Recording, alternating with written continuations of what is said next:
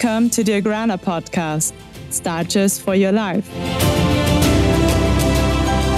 We invite you to dive into the fascinating world of starch for everyday use.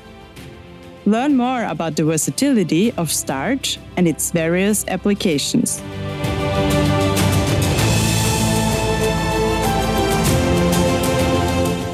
Welcome to our Agrana Starch podcast channel. The versatility of starch is very well known. In our last podcast, we were talking about starch in products for snacking. And today, we will totally change the topic and we will talk about starch in bioplastics.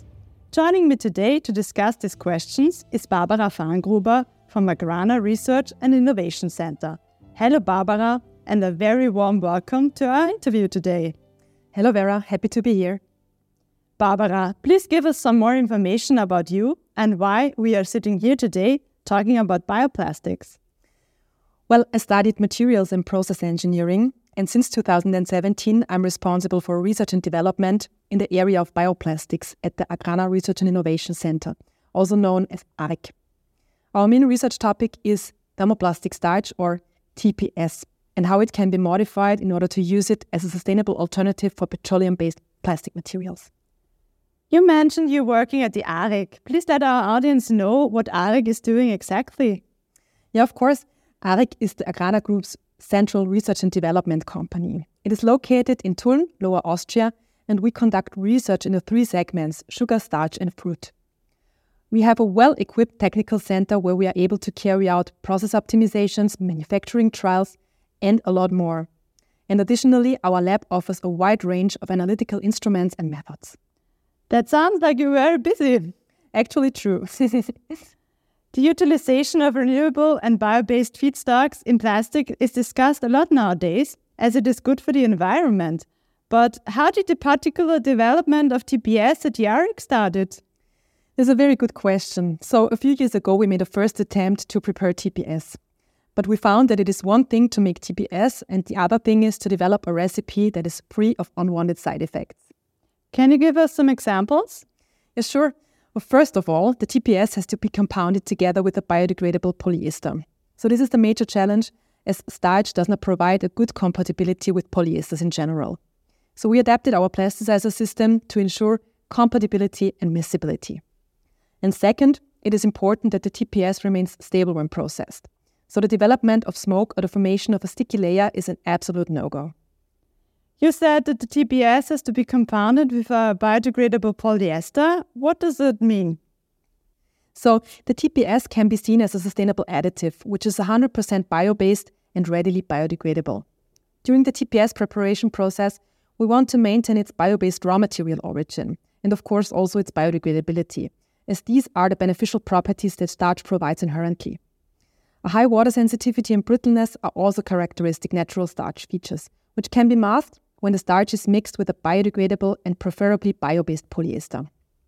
By doing so, the positive properties of starch are maintained, but the TPS polyester compound enables a stable processing with conventional plastic manufacturing equipment, and that is what our customers want. So, the material that is used for the uh, manufacture of packaging is a mixture that consists of TPS and a biodegradable polyester of choice, right? Yes, absolutely correct.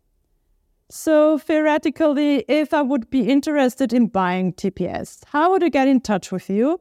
And how would I start with the implementation of the new material into my existing process setup? Very good question. So, you would contact us via the email address bioplastics.starch at agrana.com.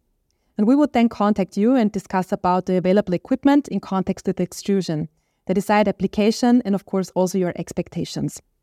If you want to try how the material works with your machinery, we can also provide you with small product samples along with processing instructions. This is very important. We always provide our customers with processing instructions. And if you need, uh, you can also receive support via phone or, if required, also personally.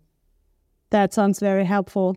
I have another question. How much TPS can be added into the mixture? Is there a limit? Yes, our customers usually add 40 or 50% of TPS to their compounds. Theoretically, it would be possible to add TPS until the point where the two material phases reach their inversion. That is the point where the TPS becomes the continuous carrying material phase. So, as described, we want to mask water sensitivity and brittleness of the TPS phase. And that is only possible as long as the starch particles within the compound are completely covered with polyester. So, the concept does not work anymore when the starch turns into the continuous phase and is completely exposed to the environment. You said that one of the key benefits of starch is that it's readily biodegradable. What does the term biodegradation mean? Well, biodegradation summarizes the breakdown of a material due to bacteria, fungi, and other biological organisms. If a material is fully biodegradable, it disintegrates into so called environmentally acceptable products. There would be water, carbon dioxide, and biomass. Sounds like a complex process. Yes, it actually is but I can explain it once more in step by step to make it more easily understandable. So, it all starts with the diffusion of water into the material.